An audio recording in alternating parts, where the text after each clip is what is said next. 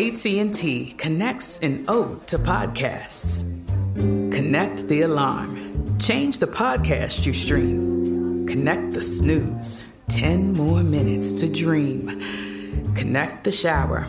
Lather up with the news, sports talk, comedians, or movie reviews.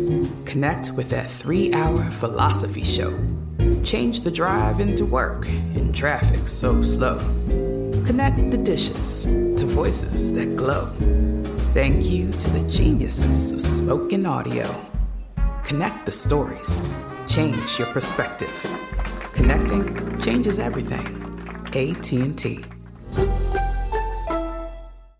Tired of endless diets and weight loss struggles? It's time to say goodbye to frustration and hello to results. Introducing Smart Metabolic Burn from BrainMD, your breakthrough solution to fight stubborn body fat. Imagine burning fat, balancing glucose levels, and regulating metabolism in just 12 weeks. This unique two in one product combines the power of two clinically studied ingredients in one revolutionary formula berberine, which targets abdominal fat, and OEA, which curbs your appetite. With just two capsules a day, Smart Metabolic Burn by BrainMD can kickstart your metabolism, fight stubborn body fat, especially that pesky abdominal fat, and support your weight management journey. Right now, save over 30% on Smart Metabolic Burn at GetSmartBurn.com. The lowest price anywhere. That's GetSmartBurn.com. Don't delay. Transform your life with Smart Metabolic Burn from BrainMD. These statements have not been evaluated by the Food and Drug Administration. Our products are not intended to diagnose, treat, cure, or prevent any disease.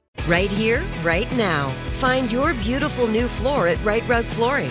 Choose from thousands of in stock styles, ready for next day installation, and all backed by the right price guarantee. Visit riterug.com. That's R I T E R U G.com today to schedule a free in home estimate or to find a location near you. 24 month financing is available with approved credit. For 90 years, we've been right here, right now.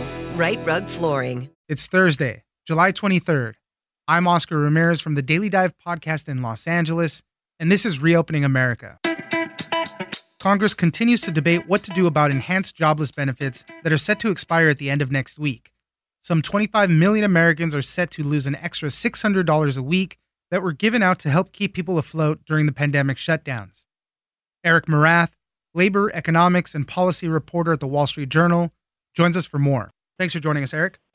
Thanks for having me. I wanted to talk about the jobless benefits that a lot of people are getting right now. This extra $600 a week. It's set to expire at the end of the month on July 31st. I've been seeing for administrative reasons, some states have said that the last payments will go out this weekend if the program is not extended. I know a lot of people really saw this as a lifeline when the pandemic caused a lot of states to shut down entire industries. And we're seeing that some 25 million Americans are set to lose this extra benefit. Eric, tell us anything you know about updates with this. Uh, how is Congress moving along with the plan to either extend this or just let it expire? So, Congress is trying to hash out what appears to be some sort of compromise. The administration has signaled support for some type of extension, perhaps at a lower level, perhaps it phases out, which suggests there might be some ground to compromise. But the Democrats have already said they'd like the full $600 to be extended into next year, and other Republicans have called for it to be ended completely. So, kind of remains to be seen if there'll be a middle ground. You're exactly right that given how these payments are made on a weekly basis, there's concern in a number of states that effectively this money ends within a few days rather than a little bit more than a week from now. So there's some urgency for Congress to maybe act even sooner than the deadline, but uh, I've been covering things in Washington long enough. Usually we have to wait to exactly the deadline before we uh, get a compromise. Right, exactly. I've been seeing from some Republicans that they possibly would be open to extending it if it was set at a lower amount, between $200 and $400. And one of the things their reasoning for that is that a lot of people are actually making more money with this added unemployment benefit than they would through their normal jobs. And one of the lines of thinking is that people don't want to come back to work because they're making more money on unemployment. Yeah, that's correct. The University of Chicago did a study and they found a little more than two thirds of those receiving unemployment benefits are receiving more income now than they did at their previous jobs. And how we got to that point is the $600 was intended to boost the average unemployment payment to the median wage for a full time worker in the U.S.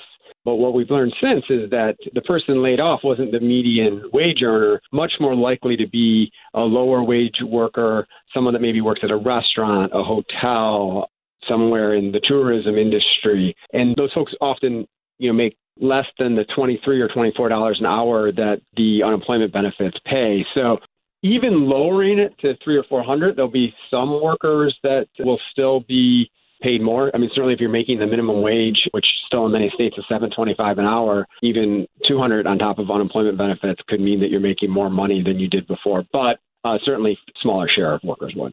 There's a lot of stuff on the table. Obviously, what are we hearing about another round of stimulus checks? The last time it was $1,200 individual payments to people. Are we hearing any movement on that front?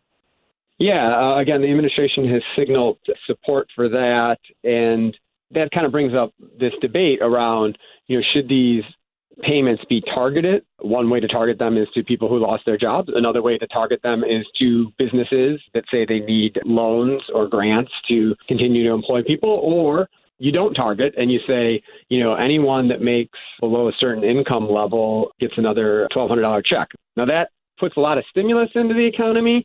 So that would probably help support economic growth. It's kind of found money, but at the same time, you know, it's not necessarily directly helping those that know lost their jobs or their businesses have suffered due to the pandemic. There was a couple of interesting things I saw in one of your latest articles talking about all of this. On the employer side, you know, some businesses might need to raise wages to attract workers to either get them out of the, you know, want to get out of unemployment or just even feel like it's worth their safety, you know, if they're scared about getting sick. But that's a difficult thing to do, especially right now with how slow things are going. So, you know, we talked to, for that article, someone who operates a call center in Kentucky, and he said, you know, he's offering $15 an hour for those jobs, just kind of uh, actually a little above the industry standard. And he says, you know, he can't get workers because many of the people that he would hire for this job are making something more than $20 an hour on unemployment benefits. So you can understand how that would be difficult for them. You know, some economists, though, have said, you know, maybe that means you need to raise your wages because it's a different ballgame now. People may not want to report to an office. People may not be able to because they have child care issues or they or someone they know is sick. The challenge is, and this is what the business owner told me, is like, yeah, if I rose, raised everyone's wages, I wouldn't win any contract. So that's kind of the argument that you can't operate your business profitably if you uh, greatly increased wages. But you know, I do think there's probably some middle ground. A lot of discussion, in, among academia at least, is that people who are considered essential workers. The idea that essential worker also is the lowest paid and therefore inherently in economic terms the least valued worker doesn't really make sense to a lot of economists. So that's something I think that businesses will have to re-examine. The last thing I wanted to ask was because uh, there's just some interesting uh, notes in it about which states would be the most affected by these extra benefits expiring. Nevada would be the worst state affected. They have the highest share of workers who are getting these enhanced benefits.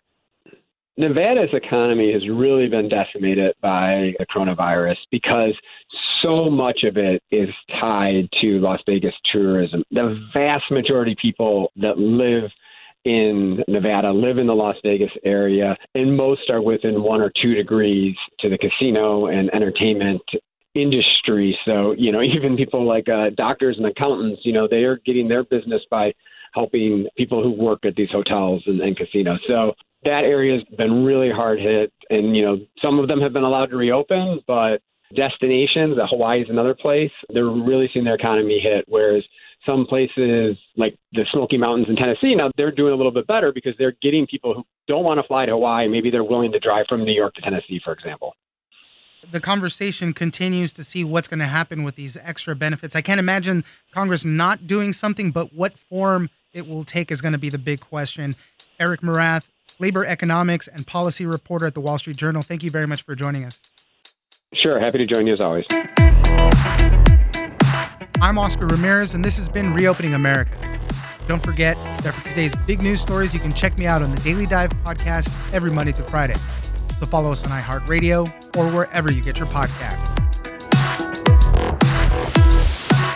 Tired of endless diets and weight loss struggles? It's time to say goodbye to frustration and hello to results. Introducing Smart Metabolic Burn from Brain MD, your breakthrough solution to fight stubborn body fat. Imagine burning fat, balancing glucose levels, and regulating metabolism in just 12 weeks. This unique two in one product combines the power of two clinically studied ingredients in one revolutionary formula berberine, which targets abdominal fat, and OEA, which curbs your appetite. With just two capsules a day, Smart Metabolic Burn by Brain MD can kickstart your metabolism, fight stubborn body fat, especially that pesky abdominal fat, and support your weight management journey. And right now, save over 30% on Smart Metabolic Burn at GetSmartBurn.com. The lowest price anywhere. That's GetSmartBurn.com. Don't delay. Transform your life with Smart Metabolic Burn from Brain MD. These statements have not been evaluated by the Food and Drug Administration. Our products are not intended to diagnose, treat, cure, or prevent any disease.